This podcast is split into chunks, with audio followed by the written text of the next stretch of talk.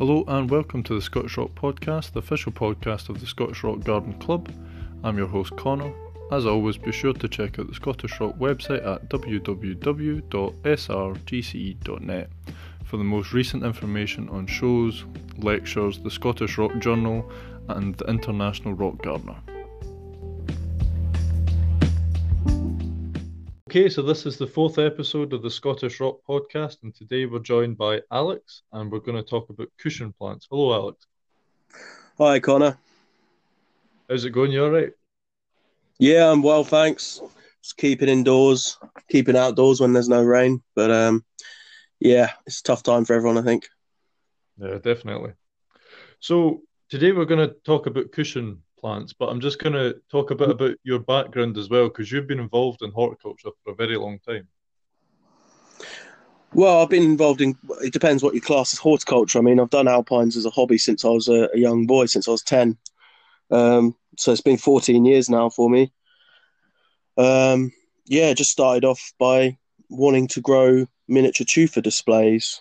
Um, I remember going to my my grandparents' local group show, seeing a miniature tufa garden. I just sort of fell in love with it. I thought it was really cool. Looked like a miniature mountain. I wanted to try and recreate one.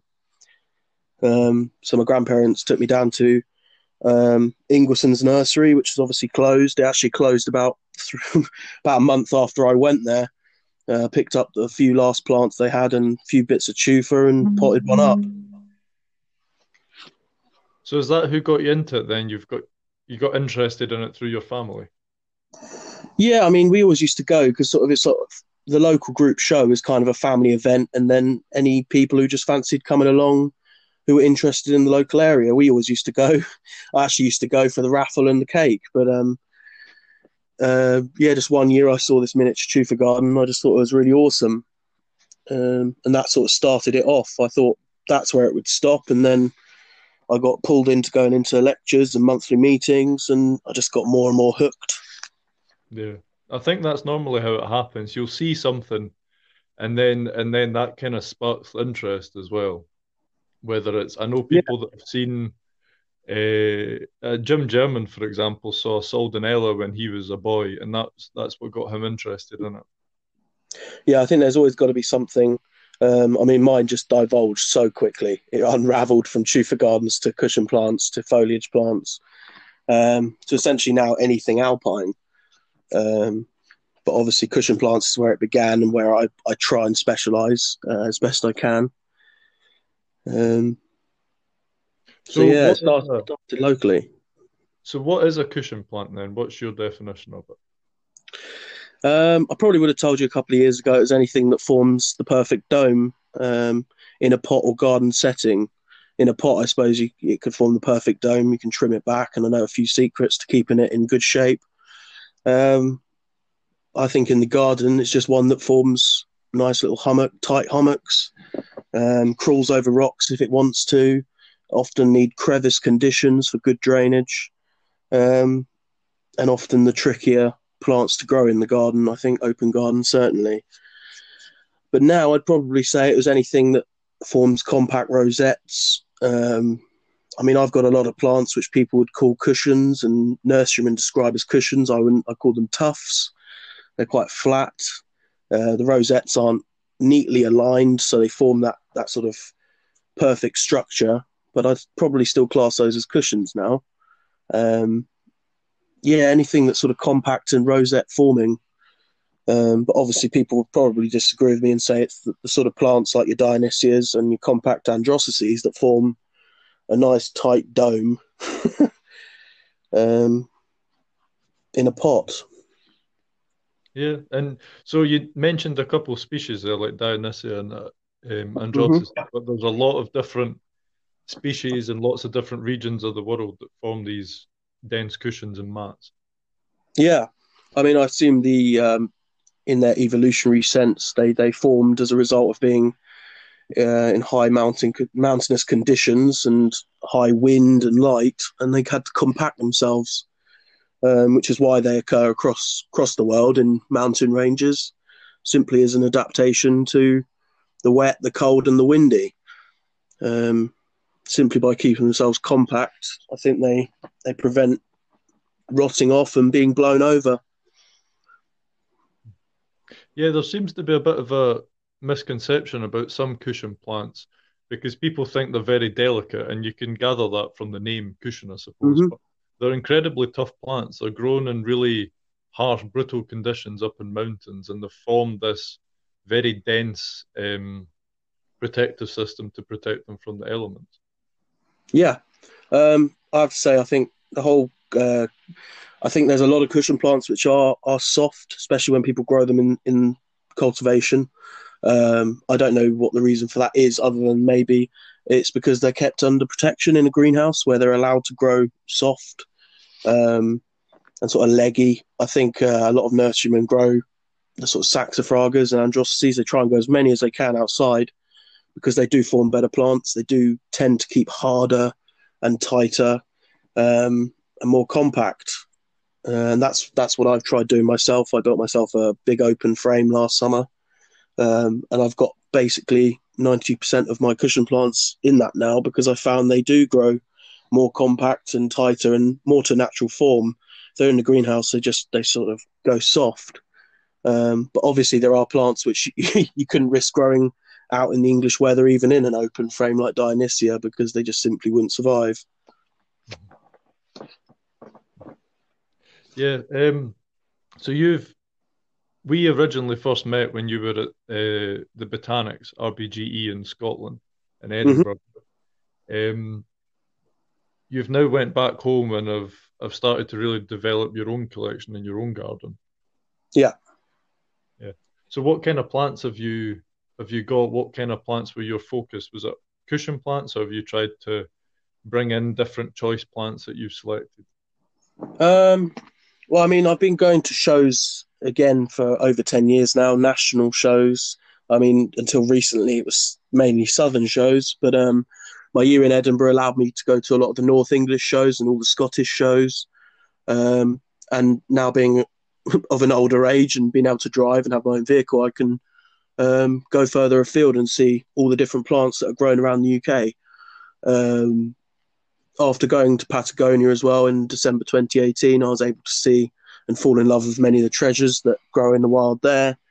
Um, and I've just sort of picked, handpicked things I've seen in people's gardens, people's collections uh, in the wild, um, and just sort of try to find uh, plants to grow, plants to buy, plants to grow from seed or cuttings, um, I've been very fortunate. I've always um, been very lucky. With the people in the within the AGS and Scottish Rock have always been very generous to me and given me lots of um, plants and seeds of rare plants and things, and trusted me to try and grow them on. And I've, tr- tried to do my best to do that. Um, but certainly, that last summer when I returned from Edinburgh with a wealth of knowledge and experience, um, it's the first time I felt like I had the confidence to grow my own plants from seeds and cuttings um, and back myself to do that. And so far, it's been an overwhelming success. Uh, isolation certainly helped. I haven't been able to leave the house or garden, so my yeah. plants have had my undivided attention. Yeah, that's been the one positive I think out of all this. yeah, absolutely. yeah, so you've you've managed to go to uh, Patagonia, which I've always wanted to. I've I've really had an interest in the plants there. Uh, it's got an incredibly diverse and interesting ecology and flora there that's um, quite different from the rest of the world as well. Do you have particular favourites that you've seen or some stuff that you wanted to see? Well, when I went out there, I have to say I didn't know an awful lot of Patagonian plants. I tried to learn before I went there. Um, the, the few Patagonian plants I did grow, I absolutely adored, like uh, Benthamiella, uh, Calandrinia, um, um, so a few rosette and cushion forming plants, and a lot of the Perezias I tried to had tried to grow. Um, one's now Burkartia lanigera. Um, so sort of compact cushion forming South American species. Uh, but I didn't really overall think too much of the rosulate violas and the, the, sort of plants that people consider sort of creme de la creme treasures of the alpine world. Um, I can tell you after three weeks in Patagonia, that completely changed. and now all I'm trying to grow is all these sort of amazing plants. Um, the viola, I mean, it was a viola specialist tour we went on. It was violas and volcanoes. Um, led by David Haselgrove and Daniel Montesinos, um, who was our botanist, and they were just fantastic. Um, we saw, I think, all the species on the, the target list and more.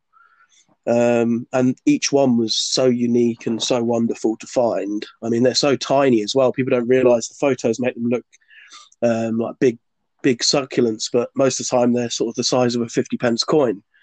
Um, and then the flowers are even tinier. But um, when you get down on the floor of a volcanic slope and you're taking it a photo with your camera, it's just sort of it's nothing. I've never experienced anything quite like it. Yeah, it sounds wonderful. And yeah, you touched on the rosulate violas, which are just a incredibly fascinating type of plant from pretty much every aspect as well. They form these little towers, um, and there's there's a massive diversity of species, but they're pretty much mm. impossible to grow in cultivation thus far. although there's a few good growers that are that are trying. Yeah, I think there's quite a few people with the last year or so who are really trying at them. Um, I think the, the difficulty with them is all the material that you can get hold of is is from seed. I think people have tried from cuttings, and I, I don't think it's been successful at all in the sort of 20, 30 years people have been trying. I've read all the books and research I can on them. It's quite limited. Um, and seed germinating from seed is difficult because con- the conditions they live in are so different to um, how we grow our, most of our alpine plants from seed in the garden in pots. Um, it's an uphill struggle. Yeah.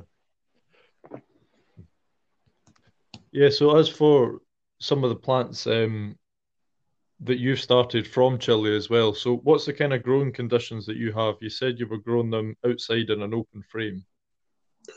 Yeah, I experimented. I was lucky that I got fairly good germination and when I first sowed my uh, Patagonian stuff last summer, um, and I was I expected to get nothing from it, and I got five seedlings of Tarasa humilis, uh, which is a Malvaceae. It's very very nice compact plant. You saw quite commonly throughout the Patagonia trip, um, on sort of between the steppe and the, the higher regions.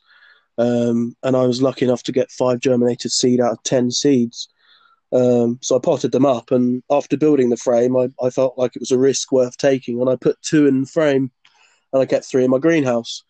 Um, and as the new year came round, I had one left in the frame, one had died, and um, two had died in the greenhouse. So I only had two left, one in the frame, one in the greenhouse. Um, I then realised I had an offset from the one in the frame, which I I managed to untwine when I repotted it, and I got another plant from that. Um, so I had two in the frame and one in the greenhouse now. Um, and sort of five months on from that moment, the ones in the frame are growing very true to nature. They're growing very, very well, very compact, um, and they seem to prefer it. I, th- I think it's the ventilation. Um, there's not a great deal of difference, I don't think, in sunlight.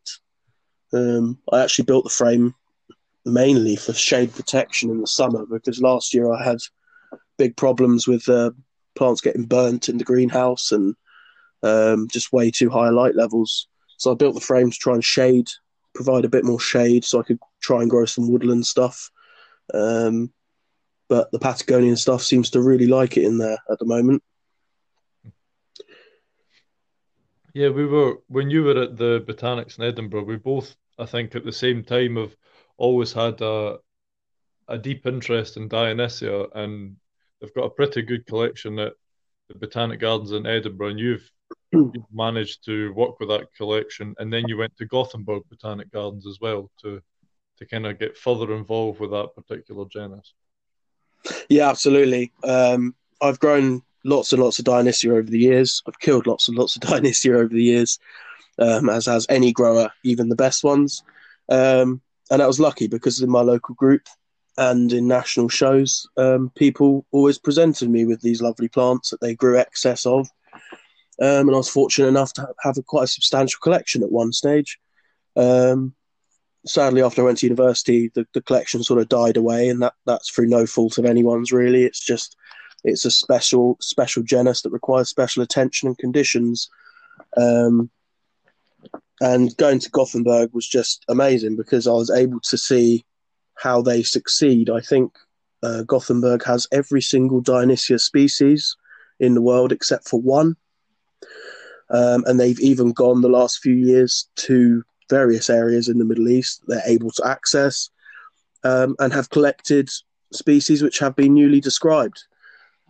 Um, so they've they've got they've got every Dionysia basically, and that they're growing them to a ridiculous level.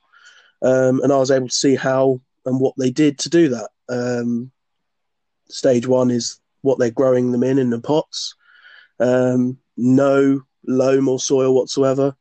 It's a mixture of pumice, clay, perlite, bone meal, um, various mineral rocks, um, and it's just they just feed on every watering. Yeah, it's, it's a very interesting system, and also a lot of it is grown inside under UV light as well.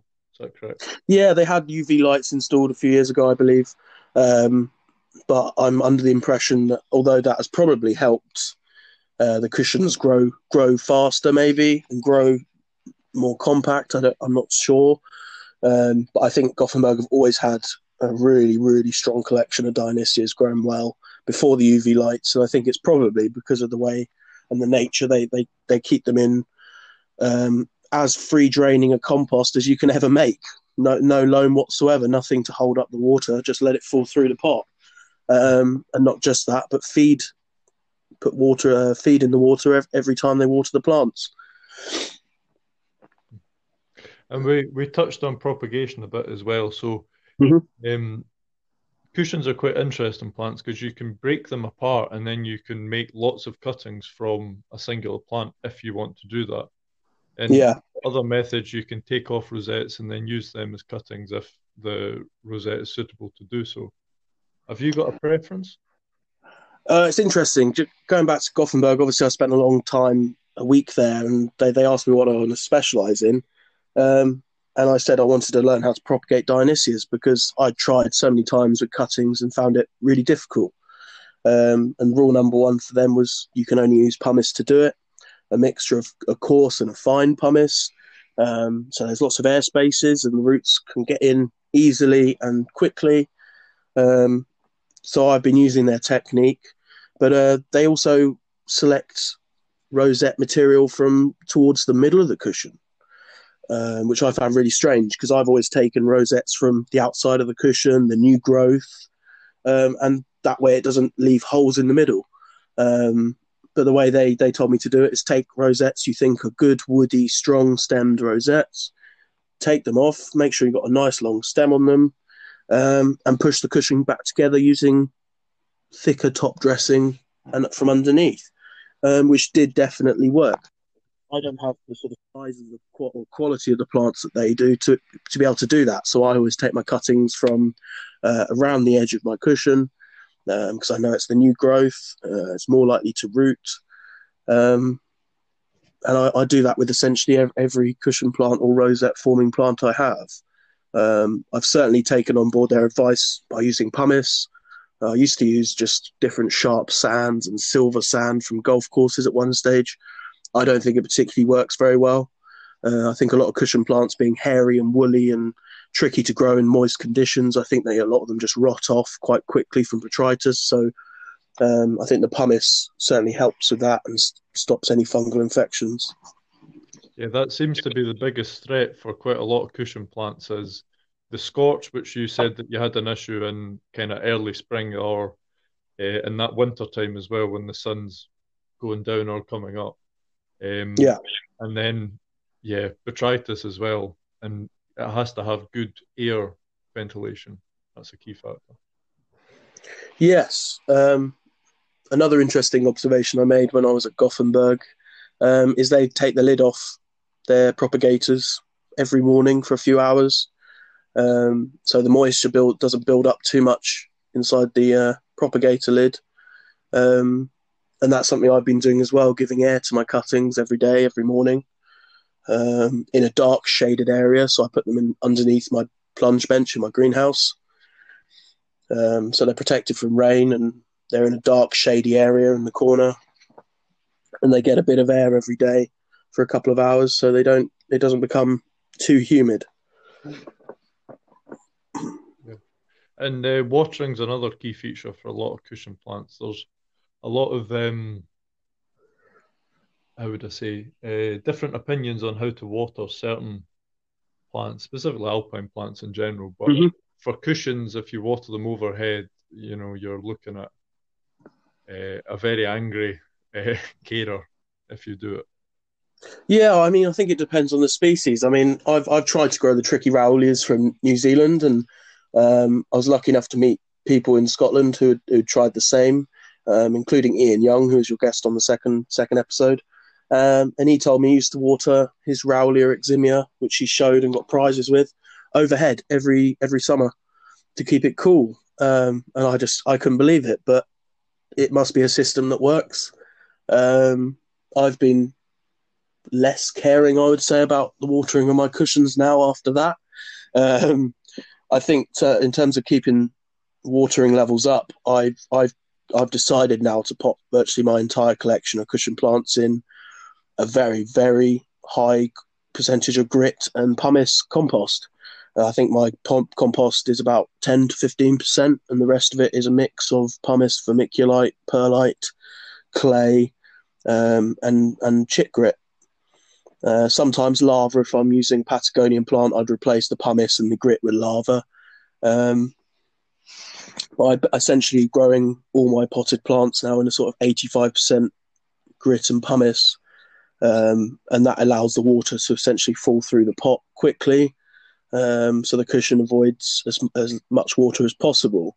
Um, but that doesn't mean I have to water more frequently. At the moment, I'm watering nearly every other day.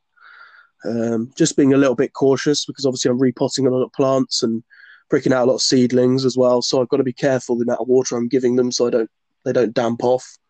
Um, but in terms of watering from overhead, I try to avoid it at all costs. I always try and pot up my plants so there's a nice ring around the edge of the pot between the plant and the edge of the pot so I can water around it.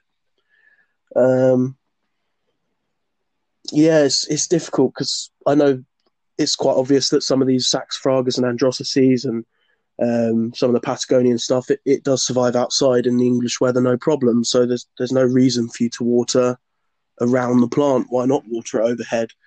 Um, obviously, I'm growing a lot of my plants to put into AGS shows. So by watering around the plant rather than over the top of it, I suppose you're reducing any risk of, of damp and rot, um, which is why I would do it. But I have become maybe a bit lax. A few years ago, I'd be being very, very careful to make sure I didn't get any water on any of my cushions. Um, whereas now, if I see a couple of droplets, I'm sort of like, well, I'm sure it'll be okay. And often that seems to be the case. Um, obviously, Dionysias is just an exemption. You just ignore all that advice, and you would you would have to be very very careful with the amount of water you're putting on and around them altogether. Um, they don't tolerate any damp. Yeah. Um, so where are you? You're growing them inside. Are they in sand plunges or have you? Just... Yeah, I've got. I've got. My greenhouse has a plunge, um, which I put all sort of my my favourites, my treasures in the plunge. Um, sadly, it's only a four, four, four by five greenhouse. It's really small, so I've only got one plunge on one side, um, and I've got two small spaces either side with a crate. Um, and I keep things in in the crate, but they're not plunged. Um, my open frame is all plunged in sand, um, and I think that also benefits them massively. Um, my cold frame, where I keep all my pricked out seedlings and my smaller plants, and a few excess plants which which can tolerate British winter.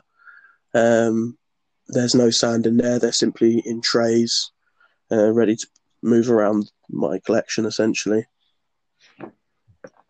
And then probably one of the most um, scary moments of uh, working with cushion plants is potting on for a lot of the stuff, particularly Dionysia. I know a lot of people that get very scared potting on. Yeah. I'm not surprised. I've had my fair share of um, close shaves with Dionysias. I'm, I'm sure I I'm the reason the Botanics lost so many last year when I was repotting them all. Um, no, it wasn't too bad actually. I was quite happy with the success we had. Um, yeah, it's tricky. Gothenburg and Edinburgh, the, the rule is if it's in a clay pot, you break the clay pot as carefully as you can, as to not damage what's inside the pot, the root or the soil. Um, as soon as you break any of the soil or root off from that from that potted plant, you're essentially risking killing it. Um, so you sacrifice the pot so you can repot the plant into something bigger.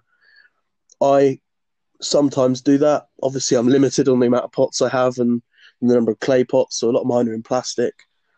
Um, and you can't really do that. You can't. I don't have a sharp enough pair of scissors to cut out the plastic pots every time. Um, and I, I, just I always water before, just to give it a, a, not a thorough watering, but enough water that it sort of all clings on together. Um, I'm just careful. I just tip the pot up gently and make sure it taps out all in one go. There's nothing stuck to the sides or anything. Um, and then prepare the pot. Um, it's going into with a sort of mold. So I know the pot I'm I'm currently got the plant in just before I'm tapping it out. I mold into the new pot, so I've got the exact size. Um, and then it, it becomes a much simpler job when you're putting the, the whole mold of the plant in the soil and the root into the new pot, um, you've already got the prepared size mold already, so it just sort of goes in nice and easy, and there's little damage most of the time. Obviously, that doesn't work. Sometimes the roots aren't strong enough, or the soil's too wet or too dry. Uh, things happen, and root gets torn off, and you just sort of take a gamble and hope it repairs itself. Sometimes they do, sometimes they don't. Um, I find Dionysias and Drabas are less forgiving than a lot of other plants. Um, and a lot often in those cases, if, if that does happen, um, I take as many cuttings from those plants as I can. Um, more often than not, when I repot my plants, it's prime opportunity to take ample cuttings because you've got the, the plant and the cushion without all the top dressing. You can get underneath it with a nice sharp pair of scissors and take the cuttings. Yeah, it's good advice. Is there a particular time? Do you do it in active growth, or would you wait until it's dormant? Well, people say people tell me different things over the years, and everyone seems to have their own technique. I'm always in conversation with lots of growers of cushion plants, and they were telling me, "Oh, maybe I, I do it like this, or I do it like that." And it's interesting to see what everyone does, and I think a lot of people now are trying to learn from each other and see if they can um, figure out the key to success, so to speak. Um, but I think it's it's all independent on the conditions you have and the, the supplies you have to do it. Um, I, I, from my experience at Edinburgh, where they took cuttings all year round in a heated heated propagator, um, I don't have the luxury of a heated propagator, but I have taken cuttings since February, and I've had rooting success since April. Um, I've just done my second batch of cuttings this time nearly triple the amount I took in February because February was just an experiment. I'd usually take cuttings late April, um, a small amount, and then I take most of my cuttings middle late May, um, and hope that the ones I did in April had rooted. So usually I, I take my cuttings sort of early summer, whereas this year I've taken them early spring and, and late spring. Um, if I have success or failure with this current batch, I will do another batch come May, June, July. Yeah, and as for the the future, we were chatting about yesterday actually, um, just catching up about things. Um, so you're talking about going to shows as well and showing a lot of these plants, especially. I know for a fact you've got a lot of unusual plants that you've grown from seed. Is that yeah. um, the kind of new experiments in the future. And we're going to get some more trips to some more interesting places to try and look at these plants in the wild. Absolutely, I'd love to go and explore more of the world. Um, I'm hoping I can go and see more of South America. I've always had a keen interest in uh, Nototriche, which is a Malvaceae. Sadly, in cultivation, it's limited to one or two species. I've grown the the one species now for over a year, 18 months, and um, it's it's grown really well. It flowered brilliantly last autumn. Um, I was able to pick up another small plant at a show um, last autumn as well, and uh, I've managed to propagate my larger plant and made ten cuttings, which all all did root um, from February. So I'm I'm really pleased that I'm able to grow those. Um, yeah, I, I, just hope I'm able to propagate all these the rare rare plants I do grow.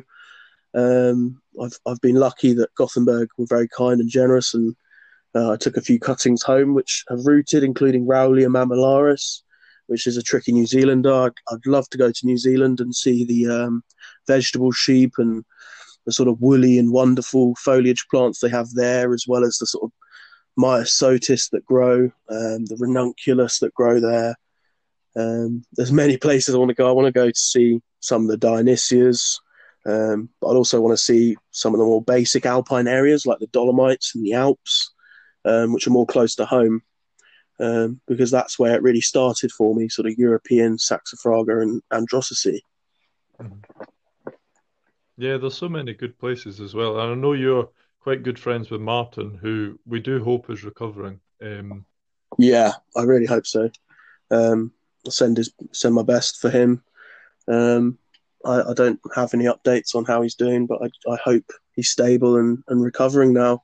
Mm-hmm. Um, yeah, he's a mastermind behind South American plants, but really every plant Martin grows is outstanding and you see it on a show bench and you think, oh, he's Mr. Patagonia, and then all of a sudden he's got Daphne Modesta and Daphne. Um, oh, he's got he had a three pan of Daphnes, which were just wonderful. And then I met him in 2015 at the London show, which was sadly the last ever London show the AGS put on. Um, and he got a certificate merit with Asperula arcadiensis, and he said, "Oh, it's been in the back of my greenhouse for years. Don't know what to do with it." Um, and I've, I don't think that plant has ever won a higher higher prize ever since. yeah, because I've seen photos of uh, Peru as well. We spoke briefly about Peru mm-hmm. which has an incredibly interesting flora that's that's quite unusual as well. And then, of course, there's the Himalayas for quite a few cushion plants and just exquisite range of different plants as well.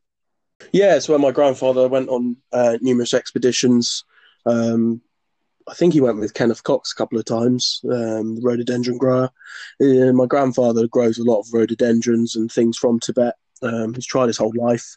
They're obviously very tricky to grow in cultivation, um, but he gives them a go in his sort of hot Kent woodland garden. Um, but in recent years, I've I've seen more and more plants I've I've grown in my collection and, and I've researched and realised they also came from Tibet. Um, like some really nice androsace and and some rarer saxifraga you see you don't see so much in cultivation. Um, so I'm I'm quite keen to go to Tibet myself now. Um, certainly the Middle East, try and see some of the Dionysias if it's possible. New Zealand to see some more of the lovely silver cushions, and like we were discussing, Peru to see some more Nototriche and Viola. Mm-hmm. It's a wonderful thing. So, so what's the dream? Future? Yeah, Good dreams, though. uh, so, what's the future for you? What's the plans? Um, just keep doing what I'm doing. Really, I'm I'm sort of building up my collection from scratch. Um, I've sown over 200 pots of seed last winter uh, in order to really give it a good go and um, try and grow plants to show. Really, I've I've only got a small garden. I've made a small rockery which has spaces left in it, so I will experiment and plant excess and surplus out there. Um, sadly, I was hoping to sh- share a lot of what I'd produced from seed, um, which I didn't don't have space for, which is proving an issue now. Um, because obviously we're in isolation and there's no shows until next year. It looks like. Um, so I'm going to have so many excess plants over winter. I just hope they all survive outside in unprotected conditions. Really. Yeah, I know you had a number of talks that you were going to do as well that they've all been cancelled. Yeah, I had a, I had three lectures booked in, um, and they've all been cancelled. And I was I was going to do a lecture for my local group as well. Um, I have a I have a couple of lectures up my sleeve. One on Patagonia trip, which was just phenomenal, and the photos in that um, are quite good, if I say so myself. Um, but also, I've I can I've I've created a lecture on, on the basis of my experience as the Alpine Alpine trainee, the first Alpine trainee, based in Edinburgh, but going to Gothenburg, um, and lots of other interesting places like Branklyn Gardens, um, Ian Christie's garden, which is phenomenal, and uh, Sue and George Simpson Watt's garden, which we we both went together and enjoyed the day there.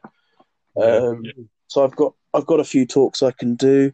I've also been really interested in trying to set up so not so much lectures, but um, doing workshops. I think now I've gained so much experience from so many different sort of specialists, I'd like to sort of share that experience and knowledge so people can succeed in propagating alpine plants, particularly from cuttings and grafts.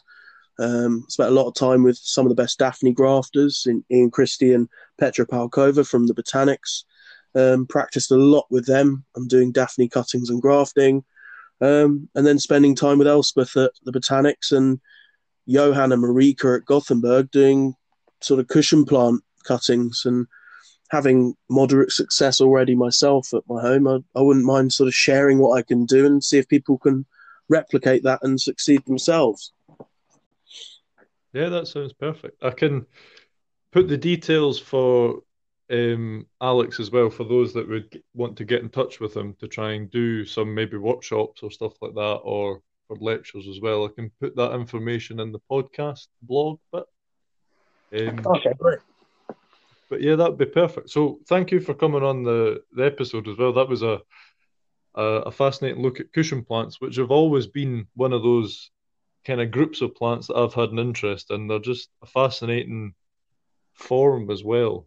Um, I recently was at Inverewe Gardens up north in Scotland, and they had a Myosotis pulvinaris outside, which had formed this perfect tennis ball shape outside, which was just yeah, fantastic to see as well. And then the more you look into it, there's more plants as well. There's incredible saxifragas um, out there, and then just ridiculous plants from Patagonia like the Calceolaria uniflora and yeah.